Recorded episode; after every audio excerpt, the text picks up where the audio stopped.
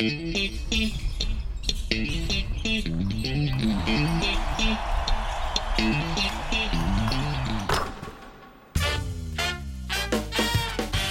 ホース三河がお届けするポッドキャストシーホースキャスト。シーホース三河ホームコート MC の小林拓一郎です。シーホースキャスト略してシーキャス。この番組では選手やチーム関係者をお招きし毎回テーマに沿ってトークとは一味違うリアルカンバセーションをお届けします。今日お迎えするゲストはお二人です。自己紹介お願いいたします。スーパーガールズ7年目のアリサとスーパーガールズ4年目のゆいです。よろしくお願いします。よろしくお願いしま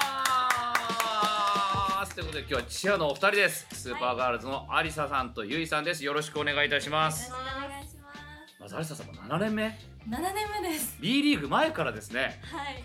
NBL 時代から。そうですね。あの優勝した。年。はい。おおすごいね。入ったその年に優勝を。そうなんですよ。もうルーキーの時からうん。優勝を味わってしまって、うん。もう。返したいね本当にね。負けなしで、うん。その当時、うん。ずっとレギュラーシーズン負けなしだったのはいではいなんて強いチームなんだと思って。なんてすごいところのチアをやってるんだろうはい。みたいな、そうですよね。もう伝統あるチームだもんね、でユイさん B リーグになってから。B リーグになってからですね。そうなんでちょっとこの辺りを今日ねちょっとお二人に聞いていきたいなと思うんですけどそのチアを始めるきっかけみたいなところでまずアリサさんははい。チアを始めるきっかけは何だったんですか？もともとうん。高校生の頃に、部活でダンス部に入ってたんですけど、その時は全然ジャンルが違うダンスをやってたので、どういうジャンル？とジャズヒップホップだったりちょっとガールズっていうあのバックダンサーさんが踊るような感じのダンスやってたんですけど、うん。でそのまま私短大もうん。ダンスを学べる短大に、へえはいはい専攻がもうダンスあそうなんですよ。短期大学なんですけど、もうずっとダンス。へえエは少しみたいなはいはいはい。感じだったので、うん、で踊りをっていうのが中心にあったわけですね。はい。で人前で踊るってことがやっぱずっと自分の中のこの、はい。なんて言うんだろう目標というか夢としてあったというか。そうですね。もともとの夢はバックダンサーになりたかったんですけど。要は有有名シンガーの後ろで踊るみたいな？そうですそうです。はあはあはあはあ本当にずっと憧れてる。誰の後ろで踊りたかっ一番の夢はエグザイルのバッた。クダンへえサー憧れてて、うん。ダンスを始めるきっかけもやっぱあのエグザイルを見てファンになってから。あのスクールに通ったりはしたの？しなかったです。もう太鼓待ちとかで、うん今はこう名古屋にあるんですけど、うんうん。当時はまだ全然。でもずっとダンスはじゃあ続けてきたわけですね。はい、ダンス続けてきてでそれこそバックダンサーとかのオーディションとか、うん。他にもいろいろテーマパークのオーディションとか。へえそっちの道に進むうん短大だったんですけど、はい。私はまああんまりテーマパーク系には進みたくなかったのうで、ん。でもひたすらオーディションを受けて、うんはいまあ落ちてうん。挫折みたいな感じでちょっとうんダンスで食べていきたいけどどうしようって思った時に、当時憧れてた、うん。一緒に別で活動してた一緒に踊ってた、うん。その先輩が、うん。当時は NBL だね。はいはい NBL でシーホースで踊ってた。あまだその先輩も踊ってなかったので一緒にバスケットボールうん。のチアリーダーをやらないっていうへ話をほまずいただいて、でそこから、まあ、知り合いとかうん。友達とかは、あのドルフィンズで踊ってる子とかはいっぱいいたんですけど、うん。その時代の ICC ホースうん。のチアは誰もいなかったので、周りに、うん。先輩と。えじゃあその憧れてた先輩だったので、うん。えじゃあ一緒に踊りたいですってなってそこで初めてチアリーダーっていうのを心機一転したくて。へえじゃあバスケ知らなかったでしょ？最初は。バスケは本当にそうですね。そっからなんだよねだから。はいルールとかはへえでもそっから入ってきてはい。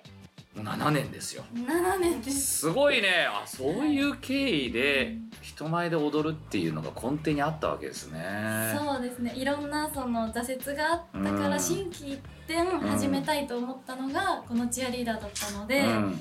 今は本当にあの時選んでよかったなってすごい思ってますちょっとじゃあまた改めてその後の心境の変化とかちょっと伺っていきたいですけどちょっと次、ゆいさん、ゆい。さんはもともとどういう経緯で？本当にこんないいお話の後にして大丈夫かなって感じなんですけどでも本当に私ももともとは、うん。多分今の私のこの元気なイメージとか、うん、すごいパワフルなイメージとは変わって、うん、あの幼稚園の頃とかずっと盆踊りが大好きで、うん、お地元の？地元の盆踊りとかでおばあちゃんの後ろについて、いつもちょこちょこちょこちょこ踊ってたんですよ、はい、でそしたらお父さんが、あのこの子はダンスが大好きなんだって思ってもらって、で何かに入れさせてあげようみたいな感じになったんですよ、はい、でその時にバレエかって思ったんですよね、うん、踊りといったらやっぱりバレエかな、はい、女の子だし、うん、クラシックバレエね、はい、そうですね。バレエにしようかなって思ったんですけど高いんですよね。結構高いしいね。お月謝が、うん、お月謝が。時に、地元であのチアダンス教室がちょうどできた時期で、はい、それが今のディレクターの春菜さん。は、はい、の教室だったんですよ。へえ、そうスーパーガールズのディレクターで春菜さんい。らっしゃって、もうもう春菜さんもシーホース、はい、何年やってるだって俺が MC やる前からだもんね。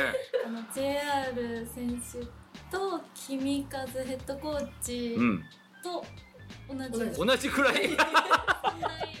もうだから20年ぐらいシーホース見てくれてるわけですよね。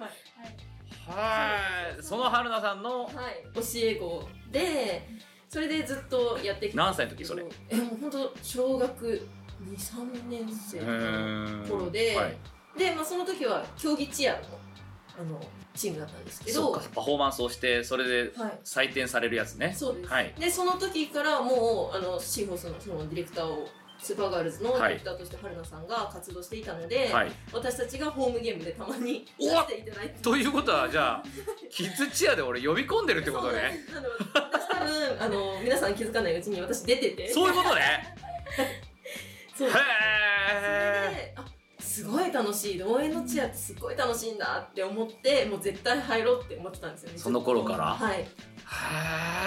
それでようやく入れる年になって、うん、でオーディションを受けてすげえ。無事入れたすげえな。これだからシーホースの例えば U15 とかでやってた子が、はい、ね。そうですね。シーホースに入団しましたみたいな話じゃんだってだから。的にはそうそうすごいね。はあキッズチアでそっからなんですねそうかじゃあもうずっとその頃から応援の応援という意味でのチアっていうところに結構主眼を置かれてたわけですね。そうですね。やっぱり自分が結構元気なタイプで、パワフルなタイプ。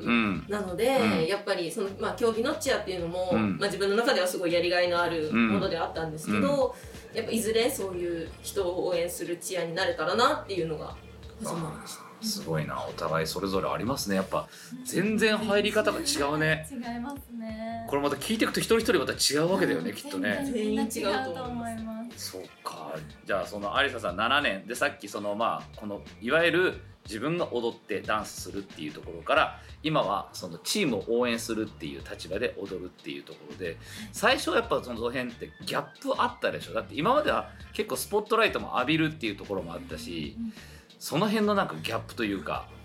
めちゃめちゃありました、うん、それこそ私が初めて試合で踊ってた時は、うん、あのなんていうんですか今までは口ずさんで踊ってたり、はい、自分なんて応援っていう感じでは踊ってこなかったので、うん、本当にパフォーマンスするだけの気持ちで踊ってたので、はいなんていうんですか笑顔っていうものを全然してなかったんですよ。はいはい。どちらかとクールな感じで。はい、うん、もうチアリーダーに一番必要な笑顔を初年度私は全くできていなくて。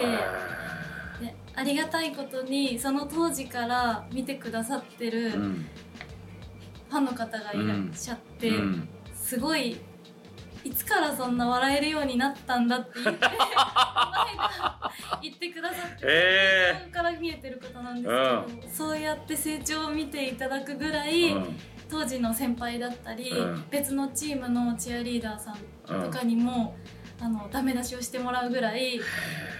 笑ってってずっと言われて。だからその表情とかやっぱり応援したいっていう気持ちで踊らないと相手に全然伝わらないんだな、あの子なんでこんなクールなんだろうって思われてたのはあもう気持ちから内面からだなって思ってそこ全然違いました。そうだよね。チアってことは応援するっていうのは直訳すると応援するってことだけど、はい、そうなるとやっぱり笑顔が欠かせないものになってくる、まあ、もちろんねそのクールに踊るっていう演出はあるんだろうけれども、うん、そうじゃなくて本当は笑わなきゃいけないとこでもそれが難しかったっていうような、はい、めちゃめちゃ笑顔苦手でしたでできる。そう今で考えられないよね。どんどんその新しい子たちが入ってきて私もいまだに、あの表情はやっぱ勉強させてもらってます。その新しく入ってきた子たちから、はい、すごいな。ずっとそれは刺激もらい続けてるんですね。そうですね。もう本当に特に今隣にいるゆいとかも、うん。うん、もう自然とこの笑顔、うん、作ってる笑顔とかではなくて確かにゆいさんは満面な笑みが。やっぱりなんかその当時って写真を撮られることによって、うん。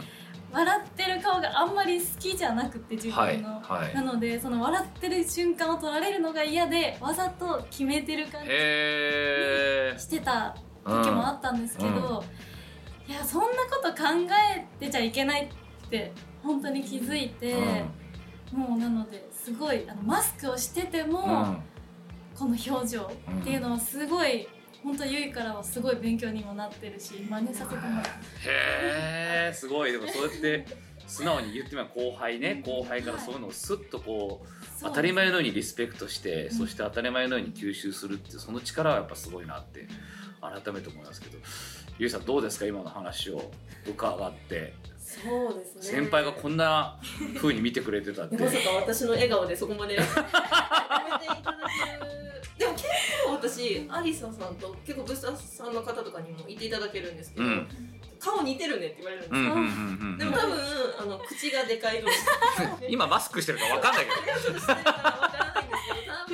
口のサイズと同じぐらいなので多分似てるって言われると思うんですけど、はいはい、まあ本当に笑顔っていう面で言わせていただきますと、うん、私はそのやっぱり競技チアダンスをずっとやってきたということで、うん、笑顔も点数になるへ点数ポンポンを動かす、手の動きも点数、足元の動きも点数って言って、全てが点数化されてる世界でやってきたので、はい。はい、それがいきなりその応援のチアになりましたってなった時に、何もなんか評価されないじゃないですか、点数として、はい、なので例えばその撮っていただいたお写真とかを、そのまあ、ツイッターとかだったり、いろんなもので見た時に私の笑い方って遠くの人遠くの審査員に届く笑顔をしたわけですよ。へえ。なんだろう笑顔の度を超えてしまって、うん、すごい苦しい笑顔みたいな。ああ、ちょっとむ無理やりな感じってこと？無理やりな、すごいまあ言い方悪いんですけど、うん、ちょっと不細工な笑顔になっちゃってたんですよね。でその時にあ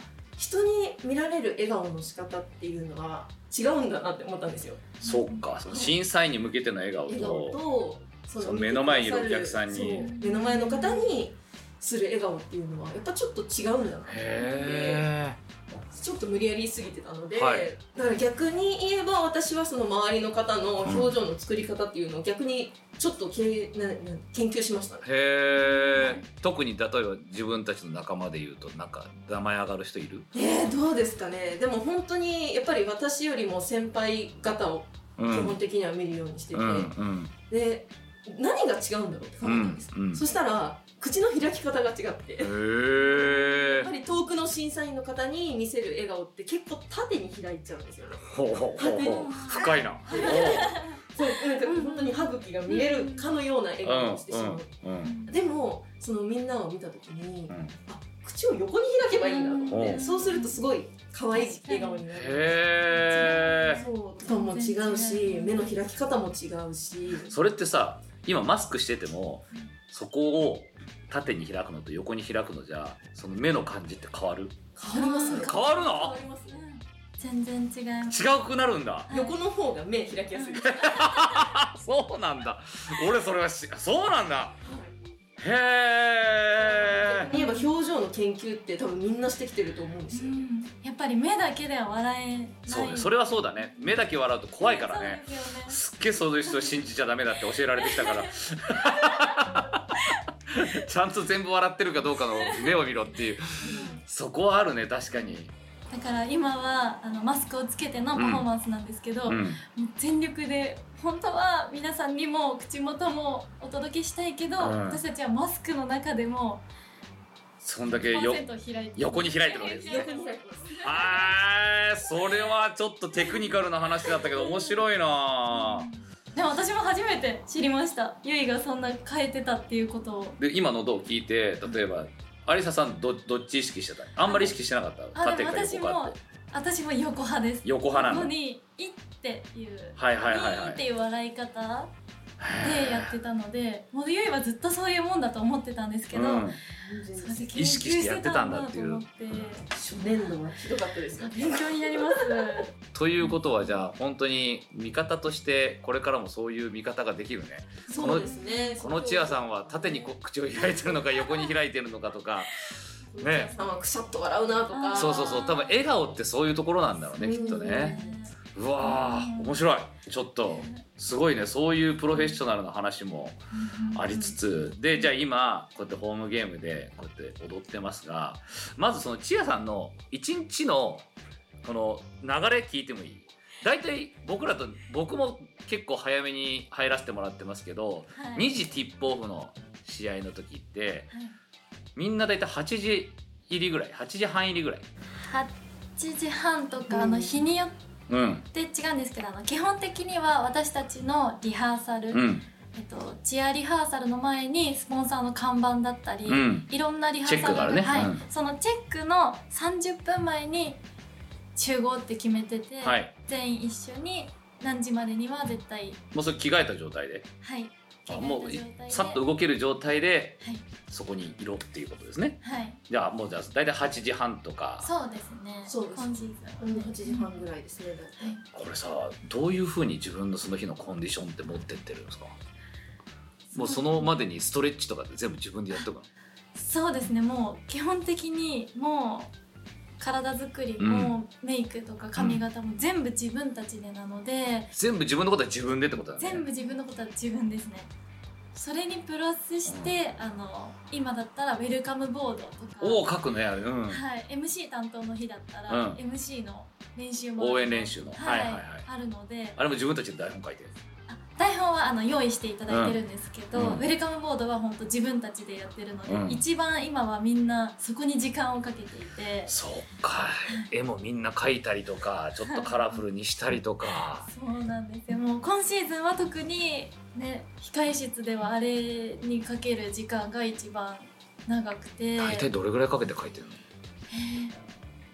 どうでしょうね。でも本当に人にもよ人によっりますけてど全然違うんですけどそれこそ、ね、リハーサル終わって、まあその後に身だしなみをもう一度やっぱリハーサルした後にメイクとかって崩れちゃうので朝どれだけ完璧にしてきてもほリハーサルで全部崩れちゃうのでもう一回髪を巻き直したり化粧を直したうりわ女の子独特のうわ大変。お大変なんですよね。その間にこうおにぎりを食べたりうんしながらウェルカムボードを作成ってなるので本当に30分とか書いてるんじゃないですか？そうですね。結構もうトータル3 4 0分。なんとなくどう？お二人としてはなんとなく書くことを決めてから行くかもう真っ白な状態で行ってその時思いついたことか。アリサさんめっちゃ遅くて。絶対言われると思う。頭でデザインを考えてるはずなんですけど、誰よりも書くのが書き始めが遅くて遅いんだこうしようと思ってたん。だけどっていうのが長いでみんな結構催促するんですうんよ「アリサさん今日は早く書き始めるんですよ」みんなに言われてるのがアリサさんです。ゆいさんあはーもう？バラされちゃったな結構もう序盤からやり始めるタイプですね。書きながら考えてる感じ？うんそうですね、まあ、全体を大体まあなんか相手のチームさんが、えーどうだろうとかそういうキャラクターとか、うんはいはいはい。はいマスコットっていうんですかね、はいはいはい。マスコットがどんなキャラクターかな見てうん。あこれなら描けそうだなと思えばそのマスコットは描いたはいりとか、はいはいでも本当に昨シーズンに比べて絵が上手になりましたね。まあ、そうだよね。これやっぱ慣れってあるよね。そこずーっとやってくって。しかも人に見られるものを書かなきゃいけないわけだからプレッシャーもあるもんね。正直ゆいがこんなに絵が上手だって知らなくてちょっと舐めてました。昨シーズンまでだいぶバカにされてました絵が下手で絵とかあんまりうん興味ないんうんじゃないかと。思っうん。たらもう初日の日から、ね、結構書きます結構もそれに練習してきたの？いや練習はしてないんですけど多分昨シーズンまではあのその写して書くことがなかったんですよね、うんうん。ただ今はなんか携帯とかで大体調べて、うん。あこういう感じに書けばいいんだって書くんですけど、うん。うん。昨シーズンまでは結構なんか投げ込みのタオル、タオル T シャツかとかに絵をちょっと少し描いたりしてたんですよ、はい。それは自分で考えた絵じゃないですか、だからうさぎと思ってうさぎを描くんですけど、うん。みんなにそれはうさぎじゃない なんだいって言われる感じですね。そう今はだからもう手本があって その手本を写すことは得意だったのね。得意っていうのが今シーズン分かったことですね。ああすげえななんか。いろいろいろいろやってみて出てくる才能ってありますねやっぱりね。見つけちゃいました、ね特にうちのマスコットって書くの難しいんですシーホースくん難しいよ。めちゃめちゃ難しい。立体的だもん。なんですよ。3D だから。ねえそれも楽に長いじゃんこの、ま ま、前がね。正面かけない。正面かけないんだよね。俺もかけないんだよ。う ん正面確かに。横向きになっちゃいます。そう。それでも横向きでも難しいのをゆいだったり、うあの眉かがうん。めちゃめちゃ上手なんですよね、もうそこパパパって書いちゃうんだ。すっごい上手です。芸術芸術本当にだからさその今回のこのウェルカムボードってすごい俺はいい思って出したなと思っててあれみんながそれぞれで思いながらねその日来るファンブースターさんのことを思いながら書いてるわけでしょ。これこそおもてなしだなって本当に思うわけです。だからすごいそこはぜひ皆さんも楽しんでるしね。みんなももうあの最初の時とあと最後の時ともうお一人ずつ写真撮ってるでしょだって。はい。あそこも笑顔求められるしね。ポイントですね。ポイントですマスク越しでもニカって笑ってるっていう。常に笑ってます。じゃあその日はじゃあ絵も描いてでいざ本番が始まるのが、えー、大体会場してから30分ぐらい経ったぐらいかな。よ今12時半ぐらいに初めてウェルカムボード持ってはい。登場されてっていう感じかな、はいどういうふうにそれがだからパフォーマンスもさ今は、えー、とやるパフォーマンスはオープニングの時と、チア紹介うん。があって、オープニングハーフタイムはい、だけなんですよね、そうか今まではねクォーターごとにあったりしたけど、はい。今この3つっていうのでそこはさでもどうやって一回何回休憩を挟むわけじゃん。体的には、体的に休憩挟むっていうところでどんな風にその体を冷やさないようにするとかなんかあるんですか？そうですね。上着は、うん。まあ、基本的にはやっぱり衣装だけでいるとすごい冷えるので、まあ、上着を羽織るようにすることと、うん。やっぱりハーフタイムって結構自分たちの中でもなんだろう疲れるというそうだってあそこは緊張度もすごいよね。まあ、追い込んだ踊りというか、はかなり。なのでやっぱりちょっとハーフタイムが始まる少し前に、うん。私たちは基本的に体を動かすようにしてあますね。あだから試合中ではあるけれどちょっと後ろで、そうですね。やっぱハードな動きにね切り替えるのが。そうだよね。だっていきなり動かしてガキとか言ってもね。オフェンスを今は5人5人で前半後半で分けてるので、はい。そのオフェンスに出てない5名は、時間になったらあの私たちあの控え室でバスケットライブではい。試合の流れを見てるんですけど、はいはいはい。もう何分残り何分になったら、うん控え室を出発して、うん。扉の向こうで、うん。そのオフェンスやってないメンバーはうん。全く体が動いてない状態なので、ちょっと早めに出て、はい。扉の向こうでそれぞれアップしてんだねそれぞれ。でオフェンスに出てるメンバーはそれができないので、うん。もうオフェンス中に、うん。ねあと残り何秒でうん。ハーフタイムだっていう、まあ水分補給だったりしかできないですね。ほうまあその代わりまあそこの人前に出てるっていうところはしてるから、はい。まあ気持ち的なところの張りはあるっていうところだね。まあ体もほぐれてる状態そういうことだよね。ありますから。でうーんそうやってやってんだ。そこがなんかなんかそのねこれはぜひ来てる皆さんはその辺りを見てほしいなと思うのが、まあ、それぞれの役割があってそれぞれの試合の望み方があって試合中のそれぞれの動き方があったりするんで、僕もだ大体もう皆さんがハーフの時に大体もう踊ってる時申し訳ないけどあの時もう僕緊張してるんですよ。その後の「達音だステージが。そうですよね。するんですね。しますって。なんか何事もなく出てってるようですけどめちゃくちゃ緊張しますからねあれ。怖いよ。まあでも本当それぐらいあのそれぞれのその試合の望み方っていうのがあるのでちょっとそこはね。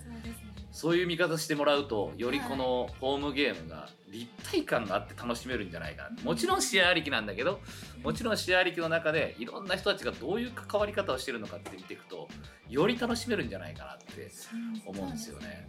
でちょっとここで聞きたいのがお二人にとってホームゲームっていうのはどういう場所なのかなどういうものなのかなっていうのをちょっと伺いたいな一言では一言じゃなくていいよ、うんうん、めちゃめちゃ長くなっちゃうのであれですけど、うん、えでも一番なんていうんですかうまく言えないですけど、うん、本当にシーホース三河っていうチームを一番声援が届けられる、うん、なんか会場全体、まあ、家族っていうのはちょっとあれですけど、はい、なんか全部が一つになって、はい、一つのパワー。そうだね。目的がもう選手たちにエールを送るチームにエールを送る。で勝つためにみんなで応援をするっていうところもはっきり目的が一つっていうのは確かに。そうねなんか言葉では表せないような、うん、なんていうんですかなんか大きな塊をぶつけるというか、はいはいはいはいはい。なんか私の中では本当になんでアウェーに皆さんと一緒に応援に行くとはまた違って、うん、この会場だからこそ、うん、あの河村選手がこうブーイングをはいはいはいはい。はいフリースローの時とかね、はい、あれでも会場が本当に揺れる瞬間がある、あるんですよ、はいはい、それを感じた時とかに、一番パワーを、うん、今は声が出せないので、皆さん音なんですけど、もうその音がもう会場が本当割れるんじゃないかって思った瞬間に、うん、もうなんかあのここが今一番一番暑いところそうね確かに。それを感じるね。はい。日本で一番こう今暑いところだなっていう自信がありますね。確かに。日本一そうだね。日本一の瞬間だね確かにね、はい、うん。ゆいさんどうですか？ホームアリーナホームゲームっていうものはやっぱりでも本当にその通りでそのホームってつくじゃないですか、うん、やっぱ本当にアットホームだなっていうふうに思いますね、うん、本当にさっきのありささんが言ってたように本当に家族のような、うん、で本当にその通りだと思ってやっぱりその試合がない時だと寂しいなって思うようなやっぱりそのスポーツの持つ力っていうのって本当にすごいじゃないですか、でもそれってやっぱり応援してる人たちがいて、あのスポーツってやっぱり成り立つものじゃないですか、うん、でそれでその中でも本当にもうおもてなしの精神をすごいシーホスに変わって大事にしてると思うんですけどそのおもてなしによってすごい横のつながりがめちゃくちゃ強いと思うんですよ、はいはいはい、他のチームに比べて、うん。やっぱり、まあ、例えば小畑さんであっても、うん、本当にブースターさんの方々からね、たくさん話しかけられてたりとか、うん、私たちチアも結構距離の近いチアだと思うんですよね。うん、本当に、まあ、憧れの存在っていうふうに、まあ、見ていただくこともすごく嬉しいんですけど、はいはいあ今日もチアの子たちがいるね、うん、この子たちのおかげで元気をもらえるよありがとうって思ってもらえるような、うん、もう本当に横のつながりっていうのがホームアリーナで一番感じるものだと思います、ね、へあそこはもうゆいさんも感じてるところだったんですね。すごい感じますね。それってどう？ちっちゃい時からさ、はい、これシーホスの試合を見てて感じたところはある。それともやっぱ B リーグになって大きく変わったなって感じるところある？そうですね。でもやっぱり B リーグになってからはかなり変わった感じは。感じるようになりましたね、やっぱりその私たちがまだキッズで出てくる時っていうのは、そんなに見ているブースターさんも少なくて、うん装飾もあれだったしね会場の装飾も統一感は当時はまだなかったしっていうので。ない状態でただ私の中ではそのキラキラしたスーパーガールズが憧れっていう感じだったんですけど、はい。はい、その B リーグになって私が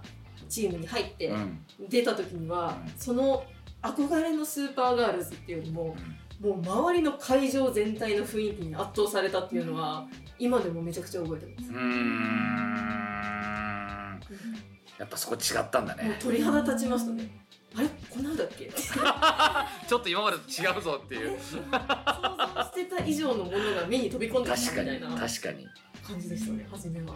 特にああやって青色でこうね会場が装飾されるようになったりして、一個一個ね本当に僕はもう本当 B リーグ1年目からもそうですけどもっと前からずっと見てますけどその B リーグ1年目からの変化としてももう毎週末試合ごとに装飾が変わっていったり今回はここが変わりましたっていうのが結構あってこの過程を見れるのってすごい幸せなことだなと思ったしだから今本当にね、こう今のこのシーホスの会場しか知らない人もそういうやっぱ歴史があったっていうのをぜひまた踏まえてみてもらうと、ここってもしかしたらこんなふうに違いがあったのかなとか、ぜひそういうのも感じてほしいなと思いますしね。どんどん変わってますからね。いまだにやっぱ変化し続けてるしね、ロビーの中でこういうものをやろうとか、これを置こうとかっていうのは変わってきてるから。カツオもいませんでしたしね。カツオいなかったもんね、1年目はね。卵だと思ったもんね。でしょ？で生まれてからもさ当時はまだトランポリンなんかだけだったのに。いつからあんなステージをやるようになったんだ あのおかげでさなんかハーフタイムをすごい見てくださるよね皆さん。そうですね。それは思います。ねチアの皆さんもこうパフォーマンスがあってでその後やっぱ脱音だステージもあってっていうので結構そこも楽しみにしてくださる方が多いから、ね、本当に B リーグ前はやっぱりハーフタイムって全然見てもらえなかったり。あまあお手洗いタイムみたいな、ねうん、皆さん休憩の時間だったので、うん、全然なんか会場のやっぱ色も違いましたし、うん、全然だったんですけどだんだん B リーグがそうやって達夫が出てきてくれたことによって、もうなんていうんですかハーフタイムで、コートから見える景色が全然違います。お確かにね。あとは手拍子の音も全然違います。はいはいはいはいはいはい。確かにね。そこのハーフタイムの光景ってチアさんならではのあのコートから見る光景ってまた違うでしょうね。本当に特別なそうですね。あの光景を見れるのは本当に幸せでもう青一色で埋め尽くされてる時とか、うん、本当にパワーをこっちももらいます、うんうん。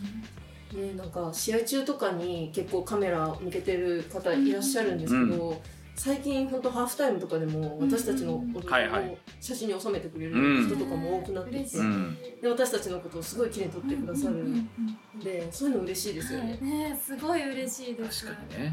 ああその変化はあるんだなってな。ものすごいさあの素人な質問していい？なんかなんであんなみんな完璧に揃うの？踊り。ごめんねど素人な質問していやすげえなって思うのよ毎回。どうですかね。間違えたりないの？だって。たまにいろいろ起きますけど、トラブルも、うん、今そうやって言っていただけてめちゃめちゃ嬉しいですけど、うん、あバレてないんだなみたいな。そうね。いやでもさこのまあ、僕もリハ見てるじゃないですか、はい、リハ見てて、まあ、春菜さんだったり、はい、あの皆さんの中で一人こう俯瞰で見る人がたまにいたりとかっていうので、もうちょっと右かなとかっていう、あの立ち位置も含めさ、その自分たちの中で俯瞰した絵っていうのはこう見えてるんですか？自分の踊りのパートがあって僕だったらそれに一生懸命なりすぎちゃって自分が今どこに立ってるんだろうとか横の人とのバランスどうなんだろうとかってあんまこう考える余裕がねえなと思いながらいろんなこと考えなきゃいけないでしょだって、はい、そうですね。でも、うん、一応あの上でビデオを回してて、はい、そのビデオをリハーサルで撮ってみんなに展開してみるんですけど、うん、でもそれで全体像をを見るって感じですね、練習でもそうなんですけど、その毎週の練習でビデオを基本的に撮るようにしてて、はい、それであここもうちょっとこうやって揃えたらいいんじゃないとか、うん、ここの幅はもうちょっと広く撮ろうかとか、うん、そういうことをやってで本番の試合の会場に来た時に、うん、やっぱりもうホームじゃないですか、はい、慣れてるので、はい、そこの目印とかをああはいはい。あそういう意味でもホームっていうのはやっぱり、はい、そっかそうです。それで左右均等になるようにとか。慣れてるわけだよねそこはね。そうですね。これがホームじゃなくなったらちょっともうてんやわんやかもしれない。ゆいさんの場合だったら暁のさ、はい、チアでも行ったりすることあるじゃない？そうですね。全く知らない会場行ったりするわけでしょそうすると前後ろも分からなくて。でさらにメンバーもさだって常に一緒にやってるメンバーじゃなくて各チームのチアの皆さんで代表来てるから。もう場所とかのことでもう精一杯になっちゃうことも多いんですけどもうそうするともうホームに戻ってきた時の安心感はやっぱりそこあるんだねやっぱりね。ね。やっぱね。ジャンルも違う中でやってるわけですからね。多分ダンスにすごく特化してこう見る方がいたら、もしかしたらそのずれてるって感じたり、うん、あちょっと揃ってない今日どうしたんだろうって思われることも、多分あると思うんですよ、うんうん、でもそうやって今小畑さんが言ってくださったように、こうね見て、うん、それが分から分からないというか、うんうん、揃って見えてるっていうのは、うん、私はちょっと今シーズンキャプテンをやって思うのが、うん、チームワークがめちゃめちゃいいと思ってて、私は、はいは。い、本当に10人のチームワークがすっごくいいので、その雰囲気も、こう見てくれてる人に伝わってるんじゃないかなって、うん、そこは多分そこなんだと思う。はい。思いますね。本当はずれてるけど、うん、そういうことよりも、うん、もうこのチームワークがなんか全てに現れてるんじゃないかなって思って今そうやって言ってもらえるのがすごい嬉しくて。もちろん自分たちの理想としてはもうミスなしで完璧に踊るっていうのがもうその目標だけどやっぱり中にはそのいろんなこともありながらっていう。でもそこをじゃあミスしちゃった時とかにお互いどうカバーし合うかとかそこもだよね。はいとだってその人間だからさ絶対それはミスはあるわけでっていうのでそこのカバーの仕方がすごいうまかったりもするんだろうなっていう。それバスケの試合でもそうじゃない？絶対ミスはあるんだけどそれをどうカバーし合うかっていうところで最小失点に抑えてとかっていうのにつながってくるわけだしそこは多分似てるところもあるんでしょうね。そうですよね。そうですね。ミスもあ,、まあ、あったりもするとは思うんですけどでも例えばそのすごいダンスを知ってる方であれば、うん、あのまあみんなその出身のジャンルが違うんですよね。そうだよねってそれこそバレエの人もいるでしょ？バレエとか例えば新体操とか、うん、もう本当に私と一緒の競技チアだったりガールズとか、うん、かそういうのを探すのも楽しいかもしれないですね。あの最初のチア紹介で結構出るよねそれ。そうですね。みんなコンセプトがあって、はい、色を出すよそれぞれの習ってきたものをやろうみたいな。はいはあやっぱやっぱそこはそうだったんだね。いやいやじゃないとあのつま先立ちとかできねえよなとか。もう本当にそこはあえてみんなが個人の色を出すようにしてます。うん、だってそれこそ新体操もあるでしょ。なんかすごい技する時あるじゃん。狂ってもあったりとかってみんな身体能力高いなとか思いながら見てますけどすごいですね。一人一人ねディレクターがそういうふうに言ってくれて、うん、もっと自分の色を出していいんだよ、うん、そこは。そうか。で全体で踊る時はまあ、ね、そこをみんなのハーモニーというか、はい、お互いの特徴も生かしながらそうですね。でまとまった踊りを見せようっていうところです、はい、わあすげえなってそれねその話を聞くと。それ笑顔なんて無理だって最初。一生懸命なりすぎちゃうって。自分は今合ってんのかなとかあれ遅れてるとかってなったらもう笑うこと忘れるってそりゃ。そこのやっぱり笑う余裕っていうのはなんかやっぱり、うん、今の話踏まえていくとすごいなって思う、そこの先にあることだからね。そうですね先にあることと言いながらその先にある一番の目的がそこだからね。お客さんを笑顔にする元気にするチームを応援するっていうのが目的として一番あるところだからこそ忘れちゃいけない笑顔っていう。うわ深いなじゃあちょっとねその今のパフォーマンスも含めですけれどもホームゲームでちょっとお話も伺いましたが、これからねスーパーガールズってどんな風にまだまだ成長していくと思います？キャプテンとしてはなんかこう今チームワークがいいって話があったけど、はい、その今もし課題を挙げてこういうことができるようになるともっと良くなるんじゃないかなっていう部分を挙げるとしたら。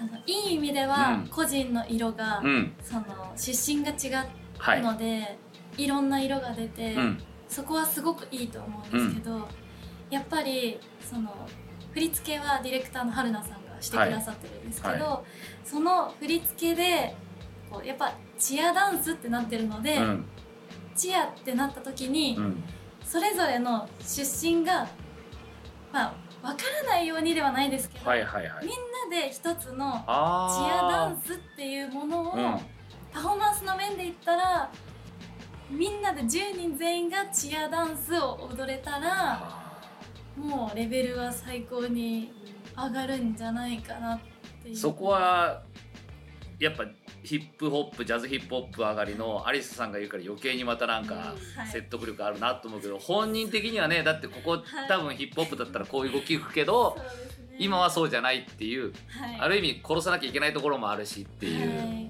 ところでね。自分も一番こうポンポンを持つだけで全然違うので、うん、手に物を持っているか、うん、持ってないかだけで全然踊り方って違うので私もそこが一番苦労した点ではあるので、うん、それこそその競技でさっきゆいが、あの審査員の方に足先とかまで見られてるって言ったんですけど、私たち靴の中でもこう親指を伸ばしたりもう親指一つ曲がってたらダメなんですよね、やっぱり。わかんの？わかりますね。シューズもそういう構造になってます。え？先が見えるように。え？の瞬間に一人でもこう足首曲がってたら、うん、足首曲がってるよとかもうそこははい。やっぱチアダンスはやっぱりそういうテキパキ動かしたり、うん、フォームの位置を揃えたり、うん、それこそフォーメーションもあの川拓さんが好きだって言ってくださったオープニングの、あれもいいよね。はい。あれも本当にまあガールズとかそういうのだったらちょっと味が出味が出るというか、うん、なんか少し変わった動きになるんですけど、うん、チアだからそこはもう全員で合わせる、ドラムの音に合わせるっていう。そうですね、うん、集団行動っぽい感じですね、はい、はいはいはい。はい。もうアームの位置はここ、次に止めるのはここ、っていうふうに本当にそれを決めて今でもそういう練習はしてるんですけど、もう一つ上のレベルでチアダンスを全員が10人全員があこれがチアダンスっていうものになれたらもう本当最強になるんじゃないかなパフォーマンスの面ではですけど。だからもっともっとまだまだ余地はあるってことだよね。この伸びる余地っていうか、はい、そうですね。もう本当にチームワークはめちゃめちゃ雰囲気もめちゃめちゃいいと思ってるので、うんうんうん、その面ではもう私は本当にこれは自信を持っているのは、うん、B リーグで一番仲のいいチアなんじゃないかなと言えると思います。よ私は本当に自信を持って言いたいですね。めちゃくちゃ仲いいですめちゃくちゃ仲いいと思でも確かに雰囲気もリハの時からいいなっていうのはうんすごく。だからその多くを語らずともなんかこのなんか注意点がある時とかでもなんかこう言い方ももちろんちゃんとこう言うことは言うけれども嫌な思いをさせないでかつあんまり多くを言わなくてもなんか伝わってるんだろうなっていうのは。でもそれはやっぱり引っ張ってってるありささんの存在だと思いますけどね、うん、やっぱり上に引っ張る人が良くないとその雰囲気はできないと思うので、うん、そその通りです。絶対言えって言われたんでしょ。そうですそうです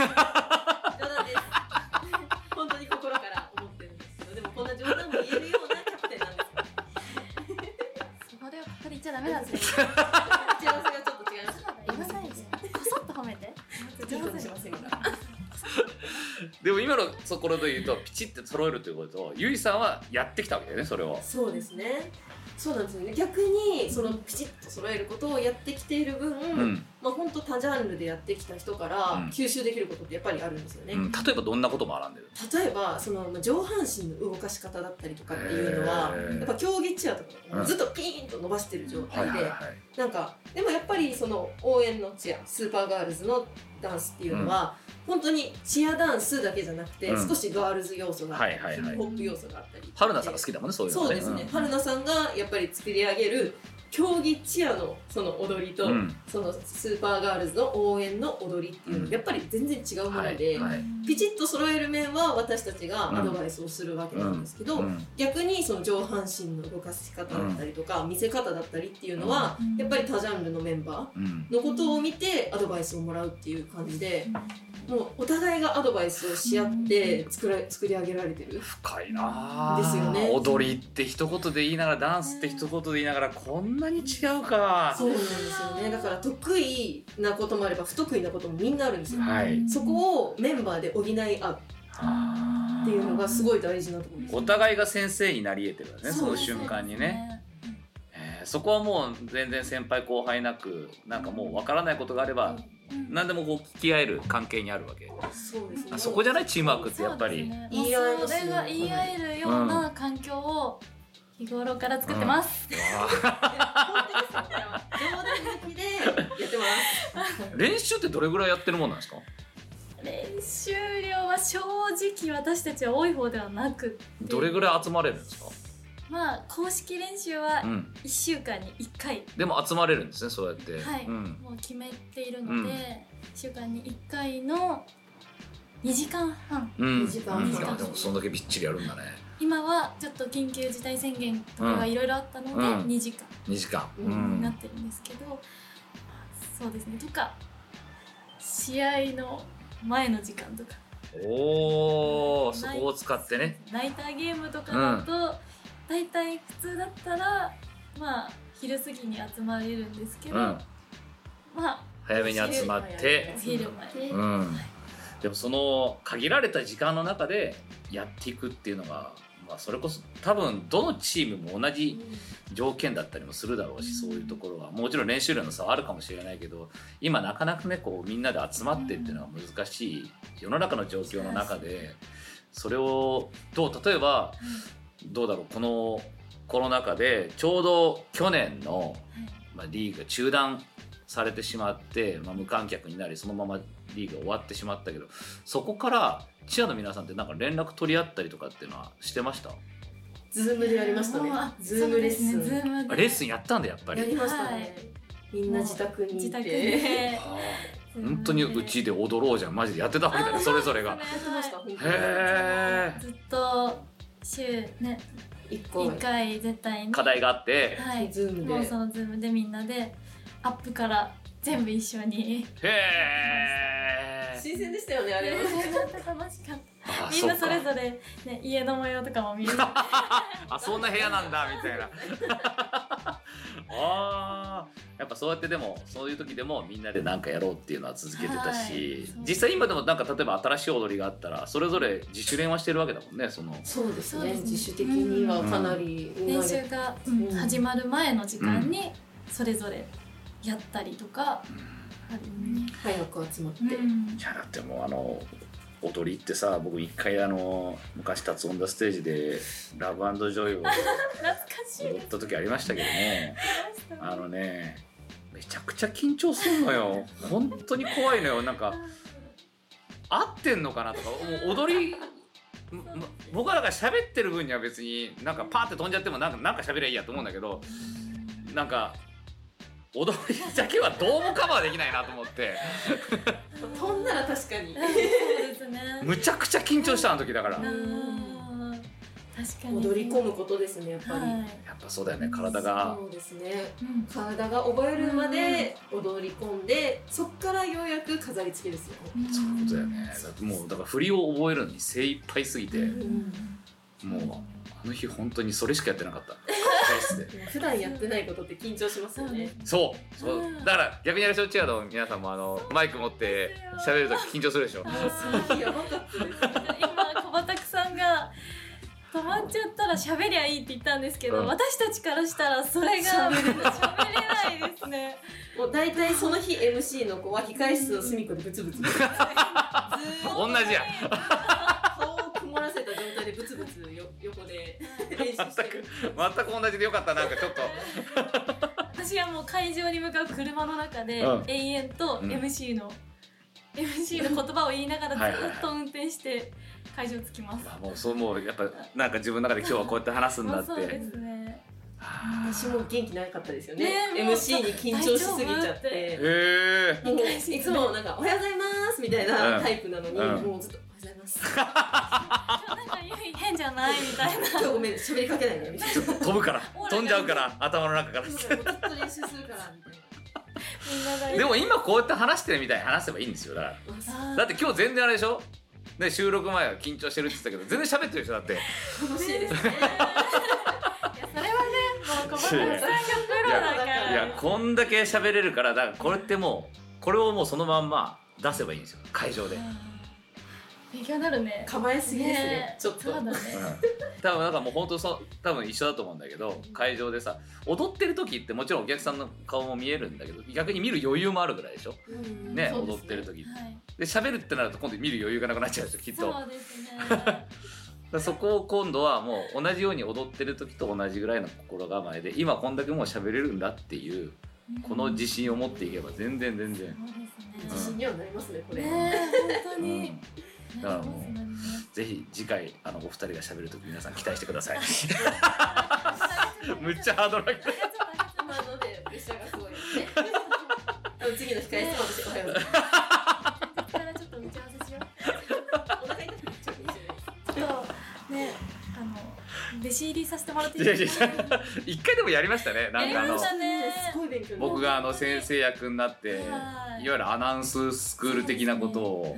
あれすっごく良かった。本当ですか？はい。だからまあああいうのもねなんかこう定期的にやってったりしながら、うん。まあだからそれぐらいシーホースってもういろんなそのなんて言うんだろうそれぞれのセクションがあるけれどもその枠を超えながらお互いがさっきのチアさん同士でもダンスの特色をこうお互いで教え合うみたいな感じもありつつ僕らもだから MC として今僕はこういうことを意識してやってますよっていうのを時間設けてねうん。チアの皆さんと一緒にアナウンススクールやったりとかっていうこういうこともやりながら全体でとにかくこの会場を良くしていこうっていう思いを持ってやってるので、はい。そのあたりも含めうん。ホームゲームをねなんかもっとこういろんな多角的に見てもらえるとさらに面白く感じられるんじゃないかなって思って。もっと楽しく感じると思いますね。そういう意味合いもあって千谷さんに今回こうやってお話を伺いたいっていう。ああそうだった。はい。光栄ですよね。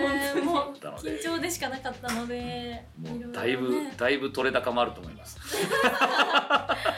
途中で聞くのやめてる人いや大丈夫です。大丈夫です。ちゃんと皆さん聞いてくださってると思でぜひだからこの感想も欲しいですね。またどうだったっていうのをあねそうですね。ぜひ知りたい。そう千谷の皆さんもそれぞれね SNS やられてるし、はい。いろんな多分試合の終わった後ごととかもいろんな感想もらうと思いますけど、この C キャスの感想もはい、ぜひぜひぜひ聞かせてくださお願いいい。たします。はい。ということで今日のゲストはスーパーガールズから有沙さんとゆいさんでした。どうもありがとうございました。ありがとうございました。